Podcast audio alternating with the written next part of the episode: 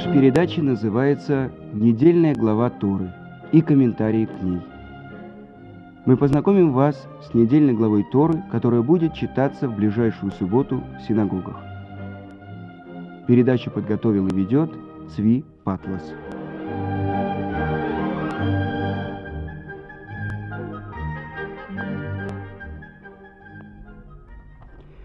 Сегодня мы будем изучать с вами недельную главу Торы Китаво.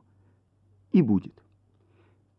И вначале, как у нас принято, мы перечислим те темы, о которых говорит наша глава. Открывается глава с приношения Бикурим, первых плодов урожая. Описывается в нашей главе о том, что был установлен жертвенник на горе Эйваль, о порядке проклятий и благословлений, которые являли собой на самом деле союз, который заключен был между этими двумя горами, горами Эйваль и горой Гризим. 98 проклятий, такое страшное количество. Это наказание за нарушение союза с Творцом. И, наконец, завершается глава призывом Ошея к еврейскому народу продолжать следовать законам Торы. Но, как обычно у нас принято, мы читаем первую строчку нашей главы.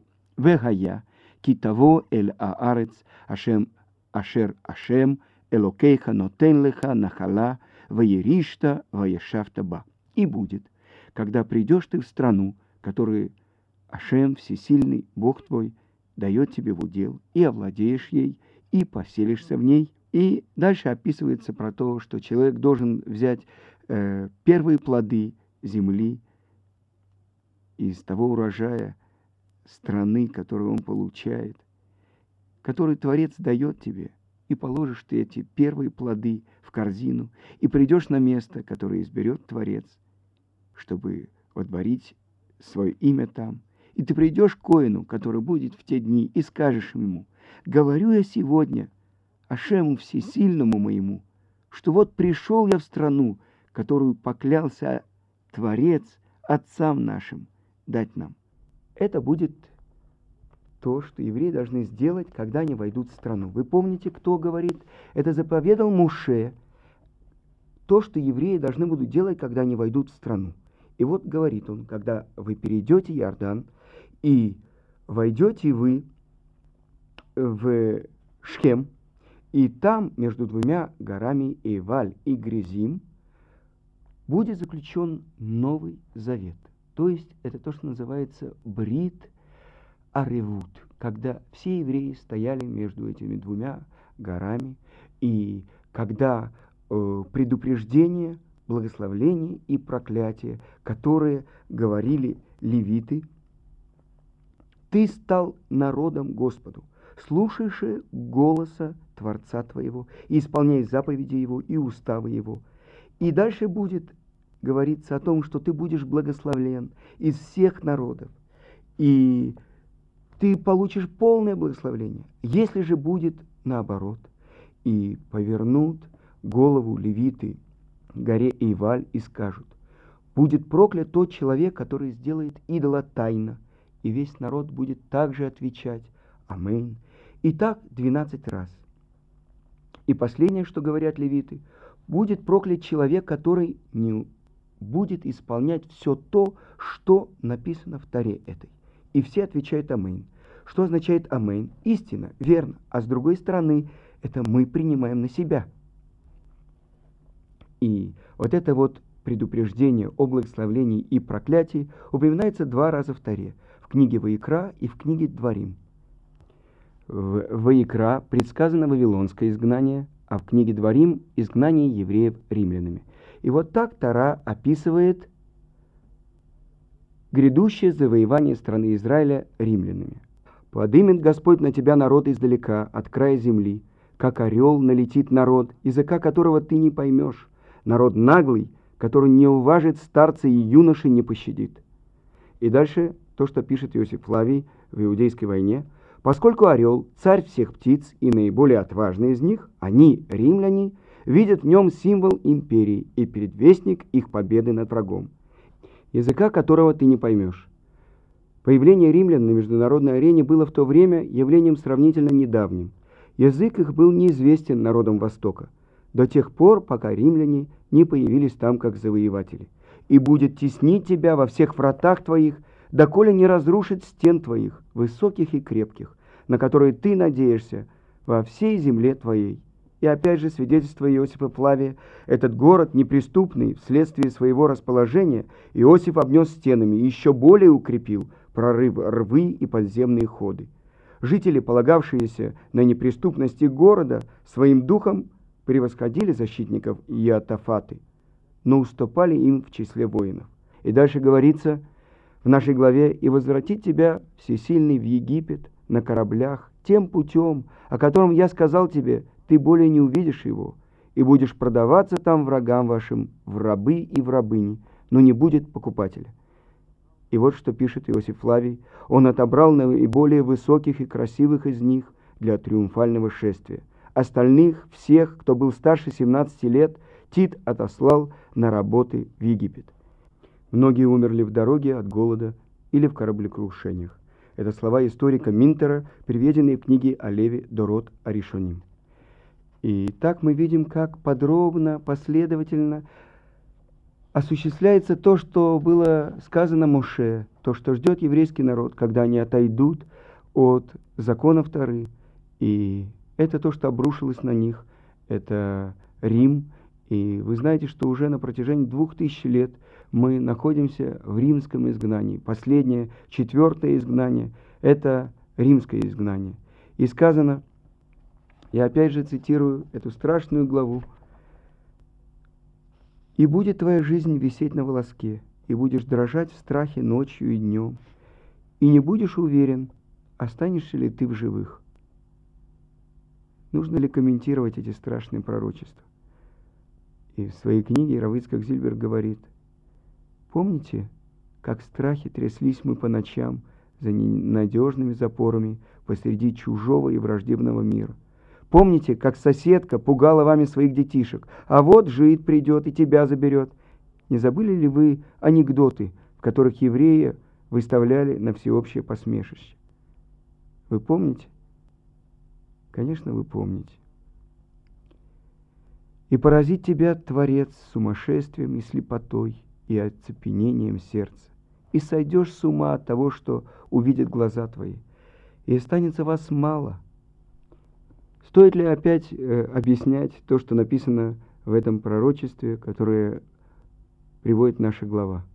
Я хочу процитировать вам то, что пишет Ллойд Джордж в 23 году: «И станешь ужасом, притчей и посмешищем среди всех народов, которым отведет тебя Творец». Так вот, так он объясняет эти слова: «Из всех видов ненависти, присущих человеческой природе, нет ничего тупее и бессмысленнее, чем антисемитизм.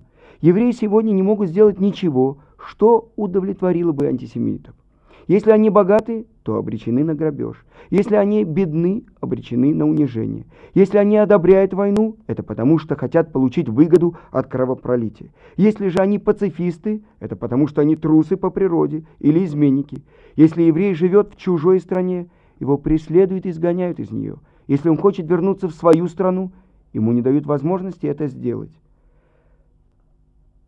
И в своей книге «Рассказы о Таре» Равыцкак говорит: «Диву даешься, с какой точностью все предсказанное в Таре исполнилось и продолжает исполняться до сих пор. И длится это не год, и не 10, и даже не 100 лет. Как можно объяснить случайным совпадением то, что происходит на протяжении 1900 лет?» И действительно, один очень мудрый не еврей, он сказал: «Определение, кто такой называется антисемитизм? Антисемитом, — сказал он, — называется тот, кто ненавидит еврея больше, чем нужно».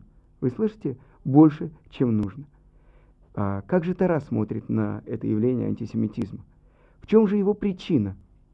И приводит такой пример Талмуд. Пастух, он ведет свое стадо. И чтобы его бараны не разбегались, у него есть несколько овчарок. И когда какая-то овца отбегает от стада, подбегает овчарка, кусает ее, и она возвращается в свой стан. Особенную логику заметил наши пророки, и это подчеркивает Рав Ицхак Зильбер в своей книге, что именно те народы, за которыми ходил еврейский народ, которым он хотел подражать, в идолов которых он верил, кому он поклонялся, именно они и были кнутом в руках Творца, чтобы наказать наш народ за наши грехи. «Я поднимаю против тебя любовников твоих, и обращу на тебя ревность мою, и поступят они с тобою с гневом», так говорит пророк Эхескель. И если мы посмотрим, что когда евреи в эпоху судей стали поклоняться филистимлянскому богу Дагону, на страну напали филистимляне, и притесняли евреев, и обложили их непосильной данью, и стонал народ до тех пор, пока не удалили они чужих богов из среды своей, и стали служить Творцу. Во времена первого храма евреи стали поклоняться идолам Ассирии. И кто же был орудием, который наказал евреев? Это мы знаем. Ассирийцы изгнали из Эрец-Исраэль 10 колен Израиля, а вавилоняне — 2 оставшихся колена — Иуды и Беньямина. Когда пришли греки и насаждали, было у евреев и увлечение эллинизмом, то именно греки пришли и начали искоренять еврейство из страны Израиля. И тоже произошло с вновь возникшей религией христианства. Новое евреи, которое создано было евреями-отступниками, сначала способствовало отторжению их самих от народа Израиля, а впоследствии принесла неисчислимые бедствия еврейству, среди которого возникло. В конце XVIII, начале XIX века, в эпоху расцвета немецкой гуманистической философии, благодарные евреи стали преклоняться перед культурной Германией. Именно в этой стране зародилось реформистское движение, которое призвано было осовременить иудаизм. Реформисты строили для себя синагоги по образцу немецких церквей, стали молиться под аккомпанемент органа, и в службу было включено пение женского хора. Самые прогрессивные из реформистов перенесли день заповеданного отдыха с субботы на воскресенье, и они выбросили из молитвы слова «И приведи нас в Сион, твой город, с песнями, и в Иерусалим, место храма твоего, с вечной радостью». Они сказали: «Ну что это такое, что мы будем лукавить, обращаясь к всесильному? Мы благодарны ему за то, что имеем счастье жить в культурной, просвещенной Германии, а не в темной, отсталой Азии. Неужели мы станем просить о возвращении обратно?» Именно в Германии начался процесс массовой ассимиляции евреев. Именно там началось добровольное крещение, и оттуда оно распространилось на всю Западную Европу. Вспомните, что родоначальник нового идола научного коммунизма Карл Маркс был сыном еврейских родителей, которые крестились, когда мальчику было 3 года. Этому лже-мессии удалось увлечь за собой многих из тех, о ком его сподвижник Энгельс писал: «Еврей революционен по своей природе, он воспитан на идеалах пророков о равенстве и братстве всех людей». Значительный процент в компартиях всех стран мира составляли и, к сожалению, до сегодняшнего дня составляют евреи. Это их руками Ленин и Сталин уничтожали в России нашу древнюю культуру. Это они преследовали своих братьев, изучавших Тору и иврит. Это они расправлялись с верующими евреями, объявляя их контрреволюционерами и мракобесами, и отправляли их в лагеря. И так продолжает Рав Ицхак в своей книге. Нам хорошо известна участь этих бывших членов ЦК, ВЦИКа, революционеров еврейского происхождения. Почти все они погибли в тех самых застенках, куда отправляли братьев по крови, оставшихся верными своему Творцу и своему народу. Те из них, кто чудом уцелел, сожалеют, как правило, о том, что натворили, а некоторые, выйдя на свободу, раскаялись и вернулись к еврейству. И это грозное предостережение Творца сбылось в точности. Так написано у пророка Ирмияу: «Какую неправду нашли во мне отцы ваши, что отдалились от меня, и пошли за пустым, и сами стали пустыми. Зло твое накажет тебя, и своенравие твое обличит тебя, и ты узнаешь и увидишь, как горько будет тебе за то, что ты оставил Творца и не побоялся меня». Итак, пророки обращаются к еврейскому народу. «Вернись, Израиль, к Ашему, Господу твоему, потому что ты споткнулся из-за своего греха». Так говорит пророк Ошея. «Тот, кто знает, пусть вернется». Так говорит пророк Йоэль. То есть пусть исправит то, что может. И тогда в заключение говорит Рав Ицхак Зильбер: единственный путь спасения для еврейского народа – возвращение к жизни по Торе. «И тогда я буду как роса для Израиля. Зацветет он, как роза, и пустит корни, как кедр Ливана». Так написано у пророка Ошея. И, казалось бы, если мы спросим у какого-то человека, почему, например, так расцветает антисемитизм, в советской, уже не советской, сегодняшней России, что они скажут? Из-за того, что есть олигархи евреи, из-за того, что евреи делали революцию. Но если мы посмотрим, ведь еврейская история повторяется. Те люди, которые нашли свою тропинку по возвращению к своим собственным корням. Я говорил с одним человеком, ему 30 лет, он преуспевающий бизнесмен, заработал свои деньги честным путем в рекламе. И вот он говорит, что многие мои друзья к 30 годам вдруг потеряли интерес ко всему тому, что раньше составляло главный смысл их жизни. И они ищут смысл. Один купил яхту, катается на ней по всем морям, другой занимается спортом, третий. И вот он говорил мне: я хочу, может быть, начать учить историю всех религий, чтобы понять, в чем смысл. А, может быть, я начну изучать Талмуд, чтобы понять, как понимают свою веру евреи. О чем я хочу сказать? То, что время, когда вдруг все ложные ценности начинают отступать.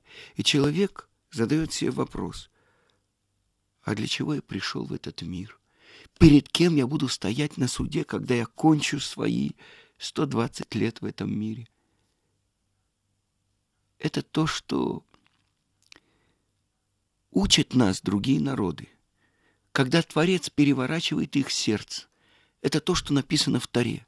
Когда пришли евреи, семья Якова в Египет, то их очень любили и почитали все египтяне. Но когда отказались евреи от своей уникальности, перестали делать обрезание, хотели раствориться среди египтян, что сделал Творец? Перевернул сердце египтян, и возненавидели они евреев. Но посмотрим, прошло 210 лет египетского плена, и вот, казалось бы, посредине страшных ударов, которые обрушиваются на Египет, казни египетской, казалось бы, тот, через кого приходят все эти удары на Египет, он должен бы быть самым ненавистным человеком в глазах всех египтян. А сказано, а вот этот человек Моше очень почитаем всеми египтянами. И евреи нашли особенную милость в глазах египтян. Что произошло? В руках Творца сердца царей, их министров и народов. И он пользуется им как палкой для того, чтобы научить свой народ. И вы видели, когда пастух ведет огромное стадо, и вдруг какая-то овца хочет отбиться от него, то на нее бросается и верный друг пастуха, собака, и кусает ее. И эта овца возвращается в стадо. Либо другой вариант.